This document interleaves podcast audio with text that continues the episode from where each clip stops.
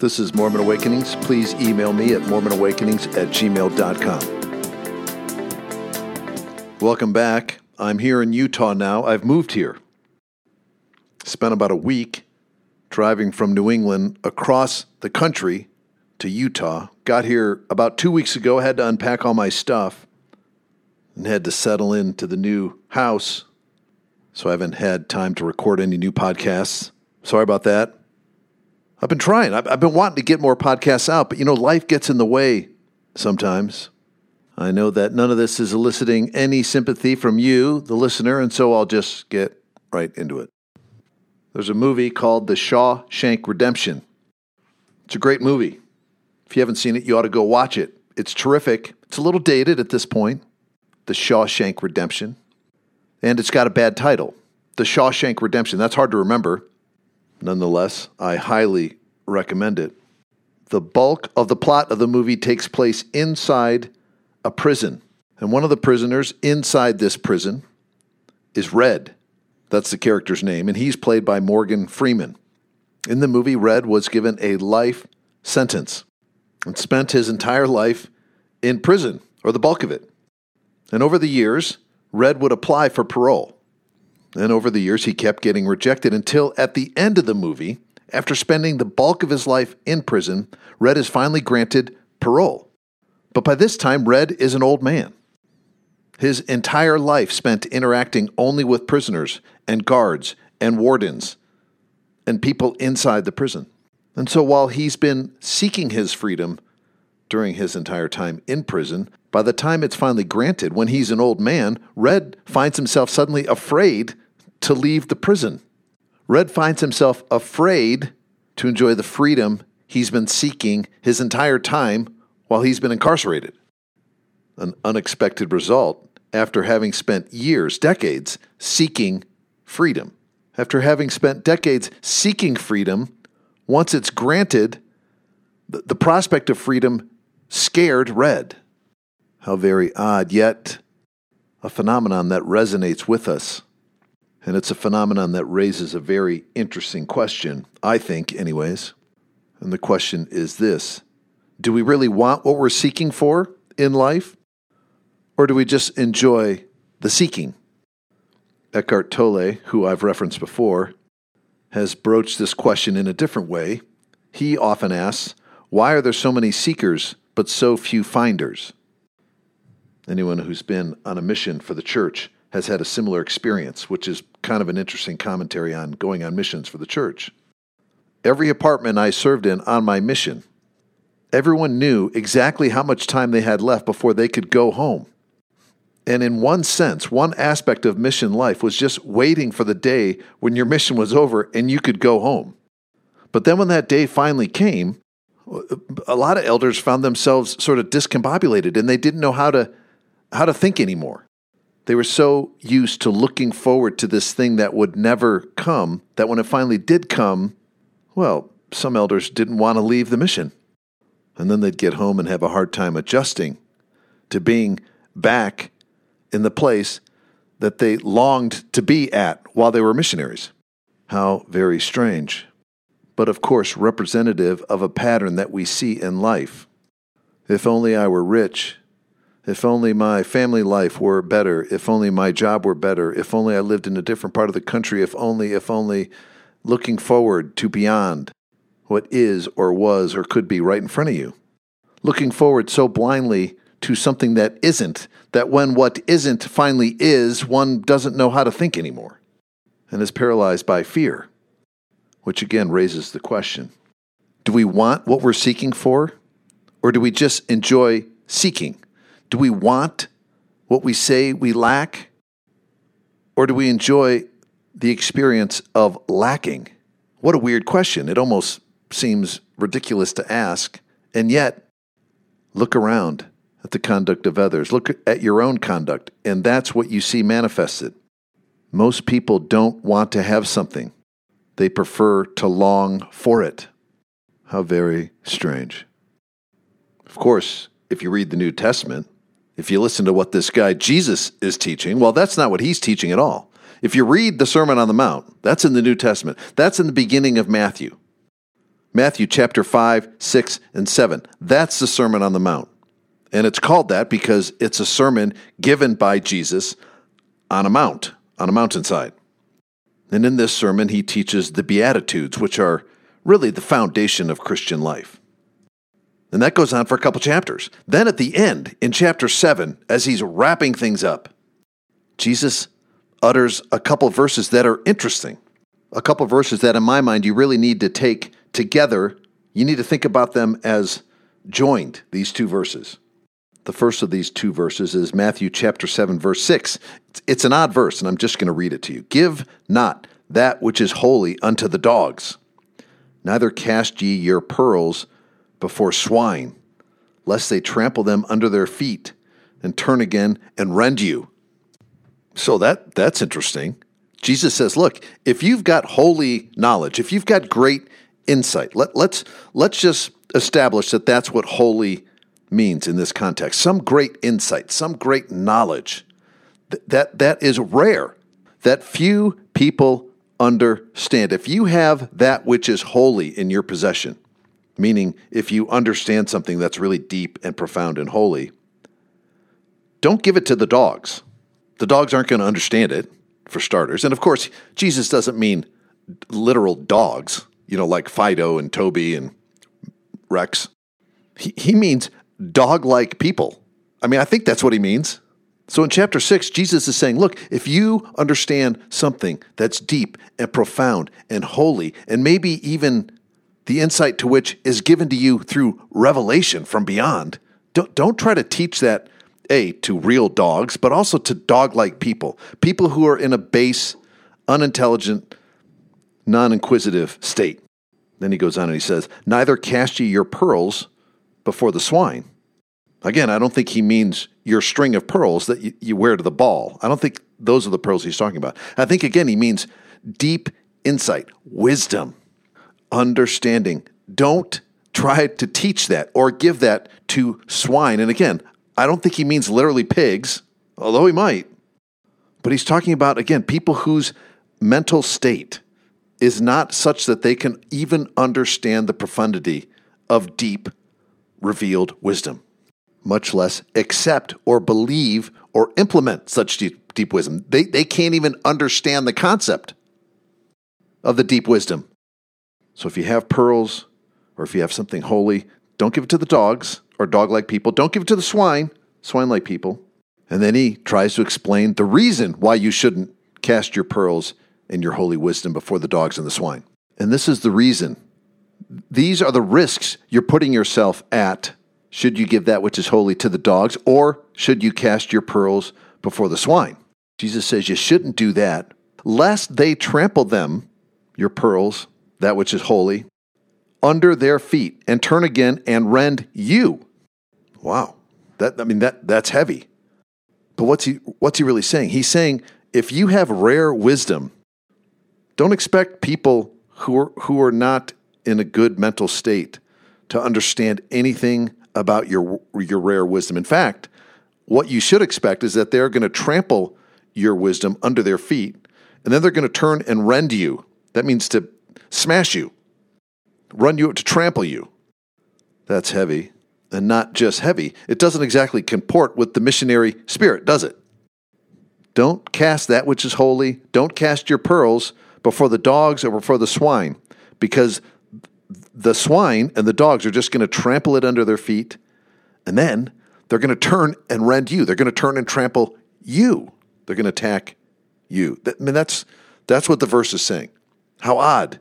At the end of this great Sermon on the Mount, the sermon which has served as the foundation for Christian life and thought for 2,000 years. At the end of that, he says, Oh, by the way, if you have something holy, if you have something that's so special to you, you can view it as a pearl, you, be, you better hold that tight. Don't share it with the swine and the dogs.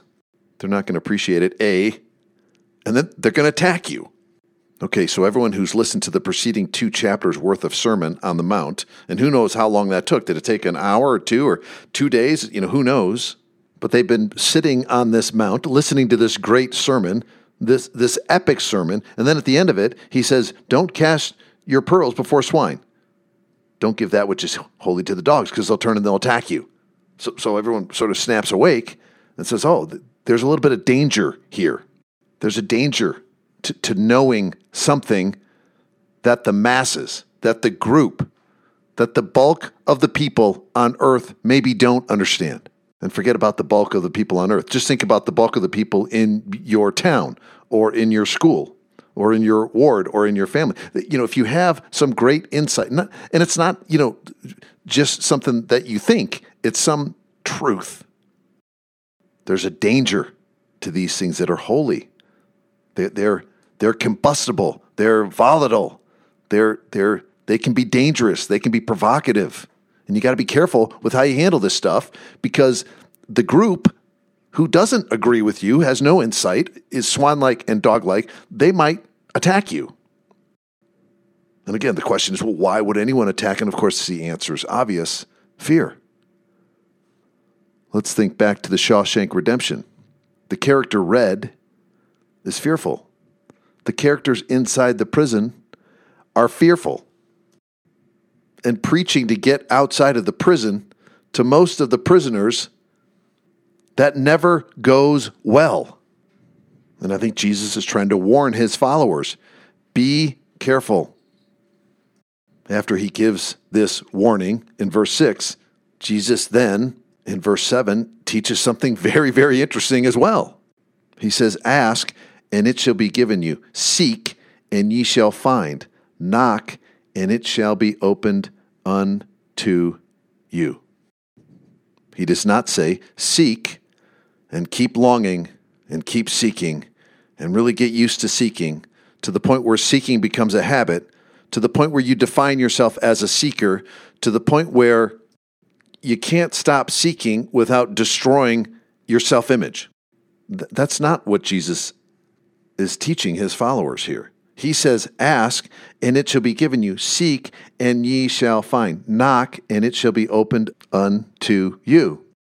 But you got to seek with the intent to find. You got to knock with the intent that someone's going to open the door, and you have to do it. And then when you receive, when the door is open to you, going back to verse 6, you got to be careful with it because there are a lot of and this isn't a polite way to say it, but there are a lot of dogs and swines out there who aren't really seeking, who aren't really knocking, who have found nothing. And if you try to give what was given to you, if you try to show or describe what's beyond the door, the, the dogs and the swine aren't going to care. In fact, they're going to attack you. Nonetheless, seek and ye shall find, knock and it shall be opened unto you. But alas, many of us don't want to do that.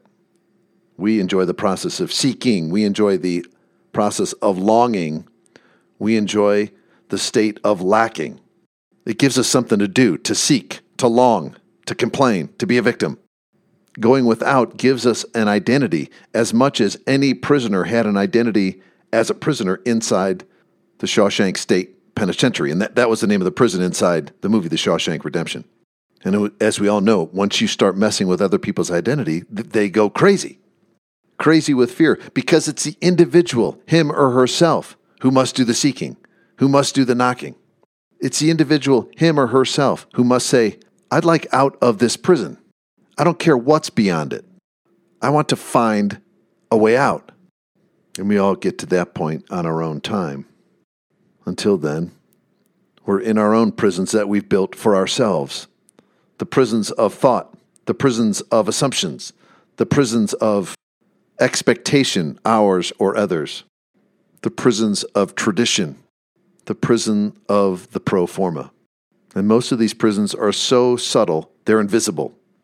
Not only are these prisons made up of thought, bad thought, or bad thoughts that we ourselves produce, but they hide in that we don't even notice these thoughts. We don't even notice the assumptions on which we're conducting our lives. That's when they're really invisible. I was listening to General Conference yesterday.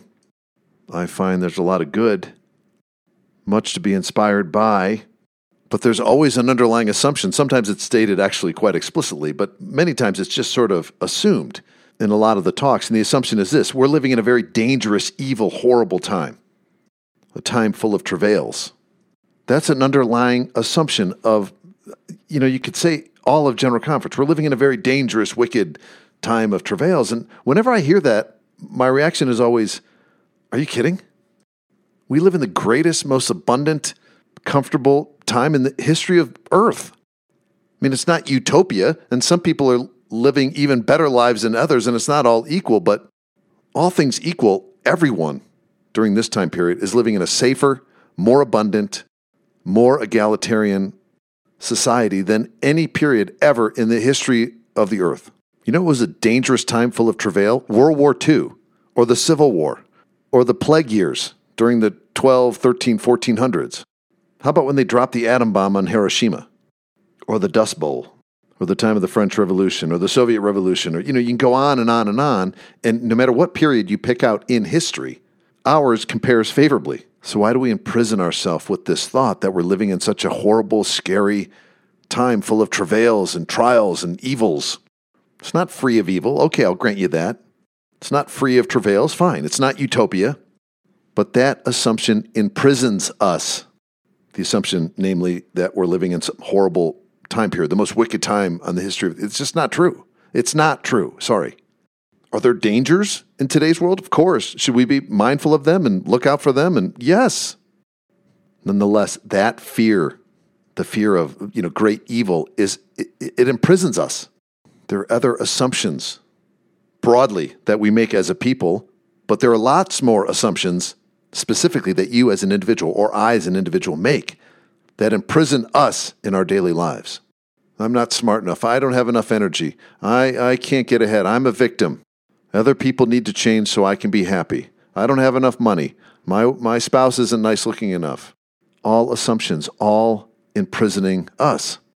What's scarier is that many of us don't want to find when we start seeking solutions. Many of us don't want to escape these prisons. Many of us don't want to knock, or if we do knock, we're not knocking with intent. That was a mouthful. But you know, there's a difference when you knock on a door hoping that someone's going to be there. There's a difference between that sort of knocking and knocking on a door hoping that someone isn't there. And let me give you an example. When I was a kid, I had the character building experience of having a paper route. That's how information was distributed back before the internet.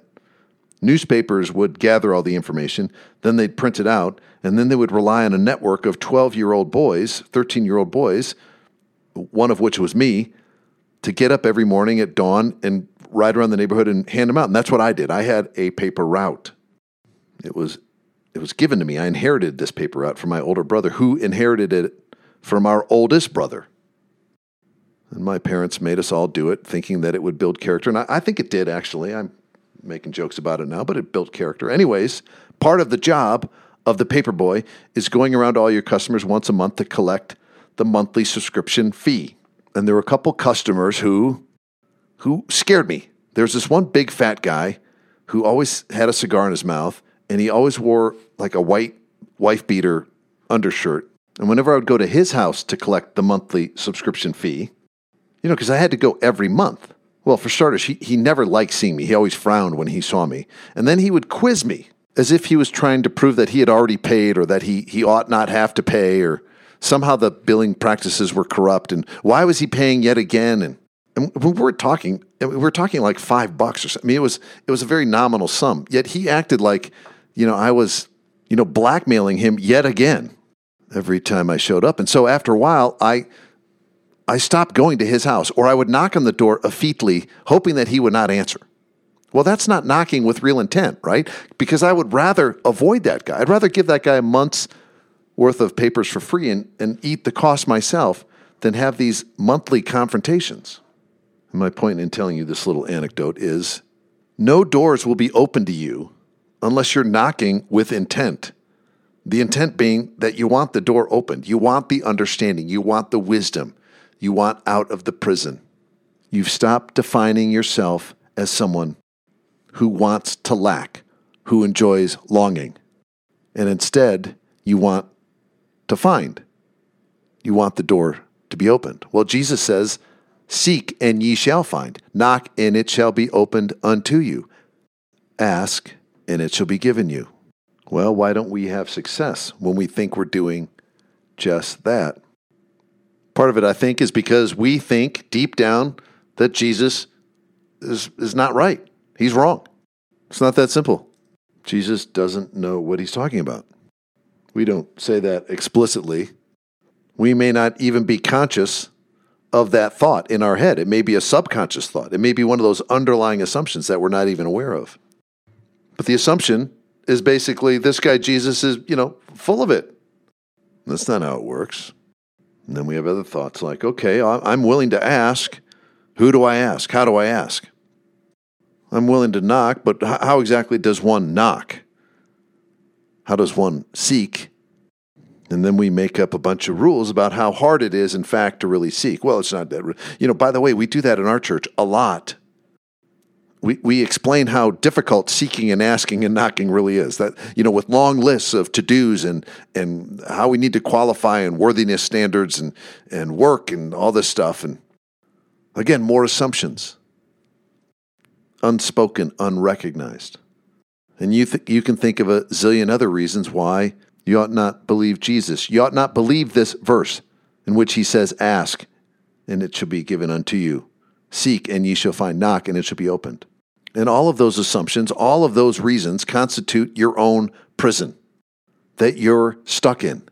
Because any thought that you have that includes the word can't in it in regards to this verse, this deeply profound verse, this pearl of pearls, this most holy verse, any thoughts that you have vis a vis this verse that include the word can't, those thoughts are imprisoning you. And it's because part of you loves the longing, part of you loves the problem, part of you loves the lacking. And until you really want out of the prison yourself, you yourself, until you really knock, seek, ask with real intent, You'll be stuck there with all the other prisoners, lost in prison culture, lost in the mindset of limitation. But one day, and I think this day comes for everyone, you'll get sick of living that way. One day you'll wake up and you'll feel like a chick stuck inside this shell that suddenly is too small. And you'll start pecking at the shell. And I think this day comes for everyone. And when that happens, you're going to get insights, real insights, just for you, just for your life, just for your path. And these insights are going to feel like revelation. They're going to feel like they're given through synchronistic miracles. And you're going to have insights that are going to propel you forward. And you're going to have this deeply holy experience. And you're going to view these insights that you get when you really seek, when you really ask, when you really knock. You're going to view those insights as pearls, as holy. And then you'll understand verse 6 you'll understand that those insights are for you in regards to the specifics of your life. And they're not general, and they're not for everybody. And if you go out and you try to preach to everyone, particularly if that is driven by ego, if you go out driven by ego to try to show the rest of the world how holy and how raised your awareness is, the dogs and the swine are going to trample your insights, A, and then they're going to turn and trample you. And of course, that verse makes all the sense in the world once you begin to have your own holy pearls. But those pearls will never, ever come if you're in a state of mind that loves not having them. If you love being a seeker, if you love being a knocker, if you love complaining about your lack, and you've built an identity around those things, you can't find by definition. The door cannot open unto you by definition, and nothing can be given to you by definition because you're not really asking or seeking or knocking. At the end of the movie, The Shawshank Redemption, spoiler alert if you haven't seen it, but at the end, Red does leave the prison. He does achieve freedom. He's granted parole. He leaves the prison, and the world outside is wildly unknown to him. Technology has advanced, society has advanced.